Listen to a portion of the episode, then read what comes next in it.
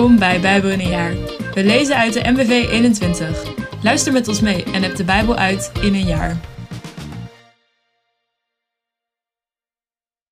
Hallo, ik ben Fatima. Het is vandaag 25 april en we lezen vandaag Psalm 51, vers 1 tot 9, Jozua 8, Jozua 9, vers 1 tot 15, Lucas 22, vers 63 tot en met 71 en Lucas 23, vers 1 tot 25. Psalmen 51, vers 1 tot en met 8. Voor de koorleider. Een psalm van David. Toen de profeet Nathan hem had bezocht, nadat hij met Bethseba geslapen had. Wees mij genadig, God, in uw trouw. U bent vol erbarmen, wis mijn wandaden uit. Was mijn schoon van alle schuld. Reinig mij van mijn zonden. Ken mijn wandaden, ik ben mij steeds van mijn zonden bewust. Tegen u, tegen u alleen heb ik gezondigd.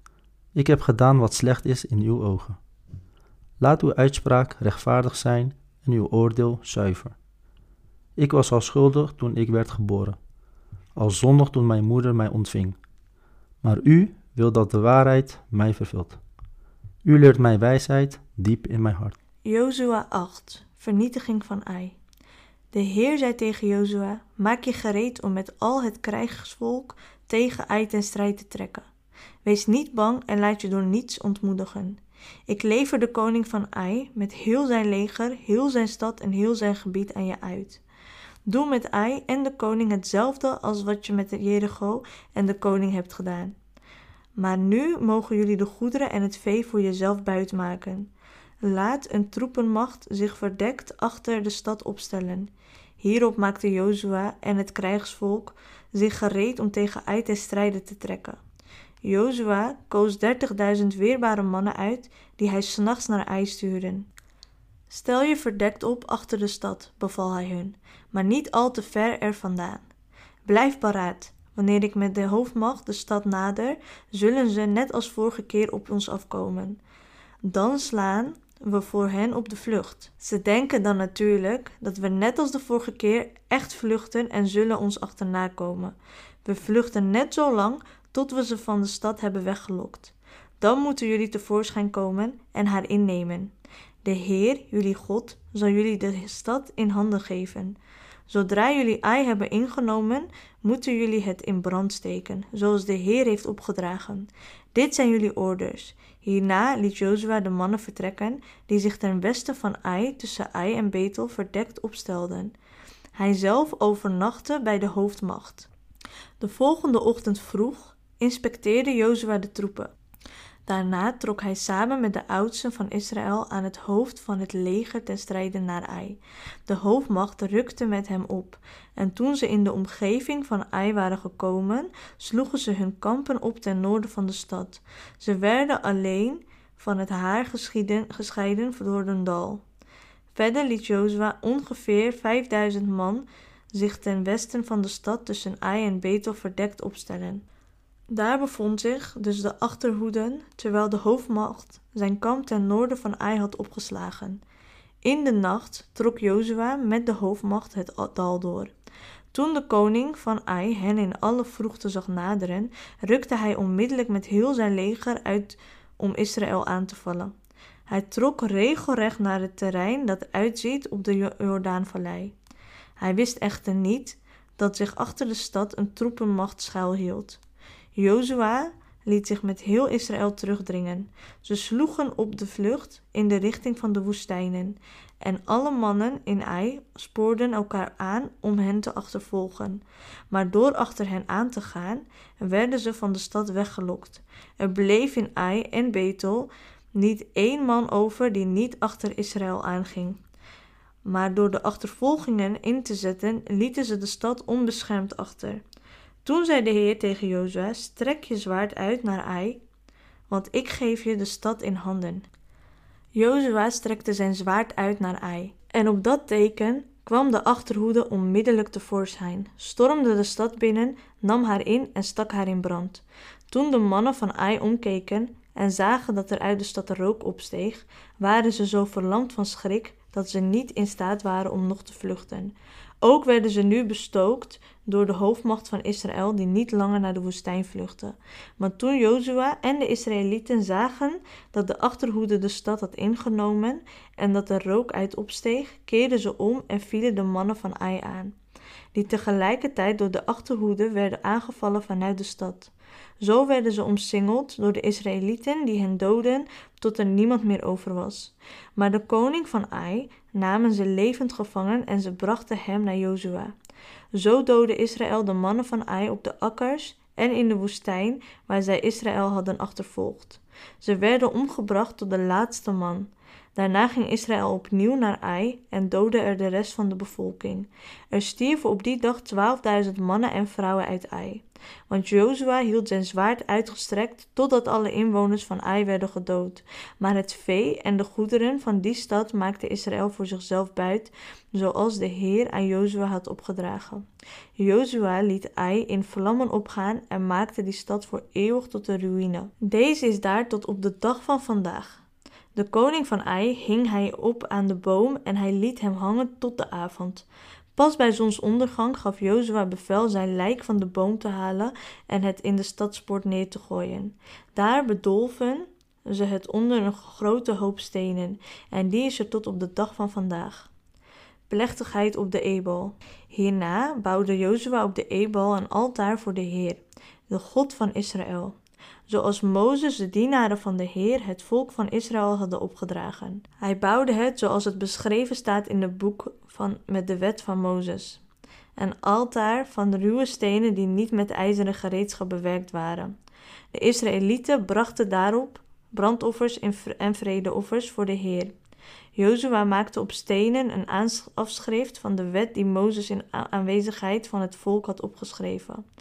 Ondertussen stond heel Israël met alle oudsten, griffiers en rechters aan weerszijden van de ark van het verbond met de Heer, tegenover de Levitische priester die de ark droegen. Zowel de geboren Israëlieten als de vreemdelingen die bij hen woonden waren aanwezig. De ene helft van het volk keek uit op de Gerizim en de andere helft keek uit op Ebal, zoals Mozes de dienaar van de Heer had opgedragen. Eerst werd de zegen over het volk van Israël uitgesproken, zoals Mozes had opgedragen, en daarna las Jozua heel het wetboek voor, woord voor woord, ook alle zegeningen en vervloekingen die in dat boek zijn opgeschreven. Er was geen voorschrift van Mozes dat Jozua niet voorlas aan de Israëlieten, die daar allemaal bijeengekomen waren. Ook de vrouwen en kinderen en de vreemdelingen die bij hen woonden, waren daar aanwezig. Jozua 9, vers 1 tot en met 15 list van de Gewieten uit Gibeon. Toen de koningen ten westen van de Jordaan, die van het bergland, het heuvelland en het hele kustgebied bij de grote zee tot aan Libanon toe, van de Israëlitische verovering hoorden, sloten ze een bondgenootschap. Zij, de koningen van de Hethieten, de Amorieten, de Kanaanieten, de Perizieten, de Gibieten en de Jebusieten, besloten gezamenlijk tegen Jozua en Israël te strijden. Maar toen de Gewieten uit Gibeon te weten kwamen dat Jozua met Jericho en Ai hadden gedaan, namen die hun toevlucht tot een list. Een aantal van hen ging naar Jozua onder de dekmantel van een gezantschap. Ze bepakten hun ezels met versleten zadeltassen en oude gebarsten wijnzakken en trokken opgelapte sandalen en afgedragen kleren aan. Als proviand namen ze alleen uitgedroogd en verkruimeld brood mee. Zo gingen ze naar het kamp bij Gilgal, naar Jozua. Ze zeiden tegen hem en de Israëlieten: We komen uit een ver land en willen een vredesverdrag met hen sluiten. Dat kunnen we niet zomaar doen, antwoordden de Israëlieten. Misschien woont u wel in dit gebied. Hoe kunnen wij dan een verdrag met u sluiten? Hierop wenden de Geshivieten zich tot Jozua. We zijn bereid ons aan u te onderwerpen, zeiden ze. Jozua vroeg: Wie bent u en waar komt u vandaan? Uw dienaren komen uit een zeer ver land, antwoordden ze. De naam van de Heer uw God heeft ons hier gebracht, want zijn roem is tot bij ons doorgedrongen. Wij hebben gehoord wat hij allemaal in Egypte heeft gedaan. En ook wat hij met de twee Amoritische koningen ten oosten van de Jordaan heeft gedaan. Koning Sigon van Gesbon en koning Och van Basan die in Astarol zetelde. Onze oudsten en alle inwoners van ons land zeiden ons daarom proviant in te slaan en naar u op reis te gaan. Bij u aangekomen moesten we u onze onderwerping aanbieden en u vragen een vredesverdrag met ons te sluiten. Kijk, dit is ons brood. We hebben het op de dag van ons vertrek als verse proviand van huis meegenomen, maar nu is het uitgedroogd en verkruimeld. En kijk u eens naar deze wijnzakken. Ze waren nieuw toen we ze vulden, maar nu zijn ze gebarsten. En dit zijn onze kleren en sandalen. U ziet dat ze op onze lange tocht helemaal versleten zijn. De stamhoofden van Israël namen toen wat van de proviand aan, maar ze verzuimden de Heer om raad te vragen.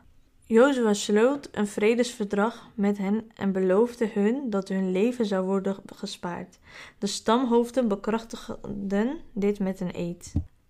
Lucas 22, vers 63 tot en met 71. De mannen die Jezus gevangen hielden, dreven de spot met hem en gezelden hem.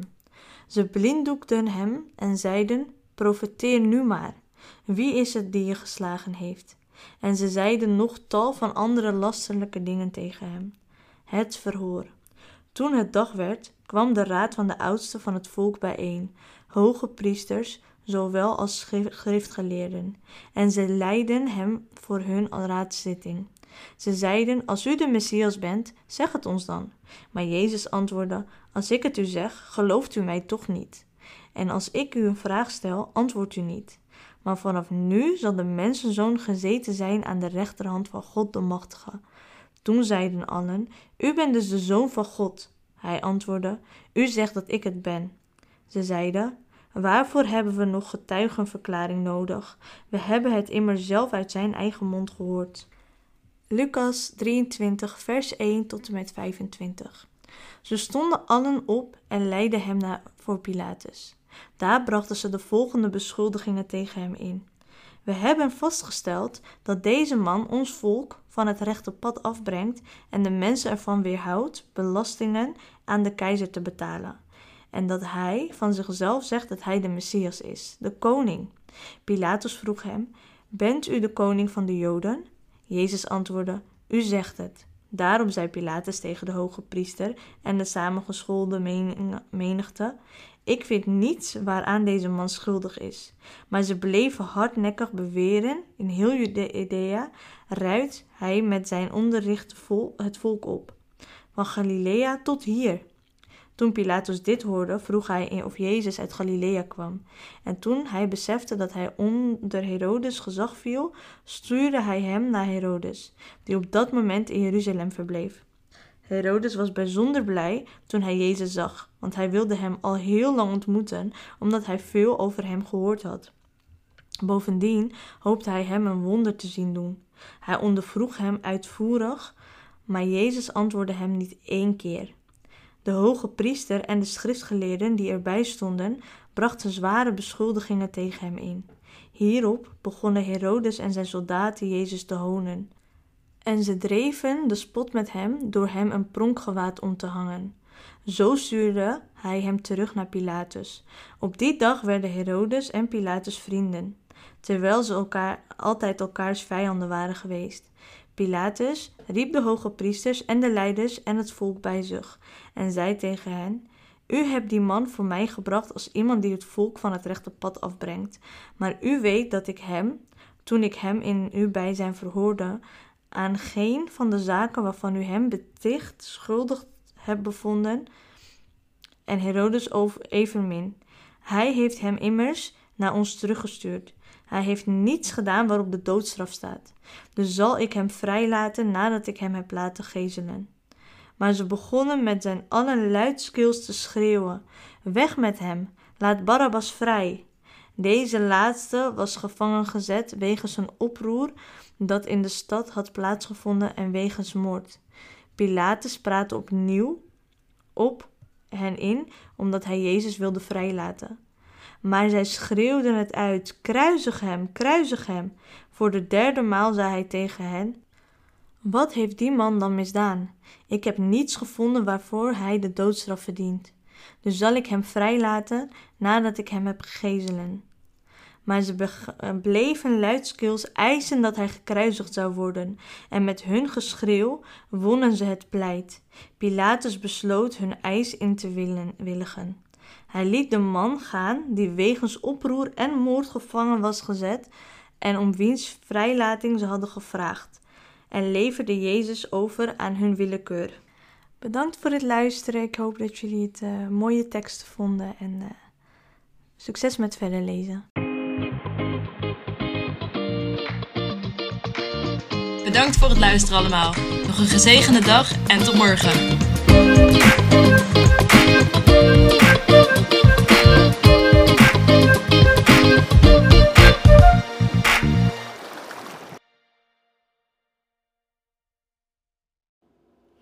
Met dank aan het Nederlands-Vlaams Bijbelgenootschap voor het gebruik van de MBV 21.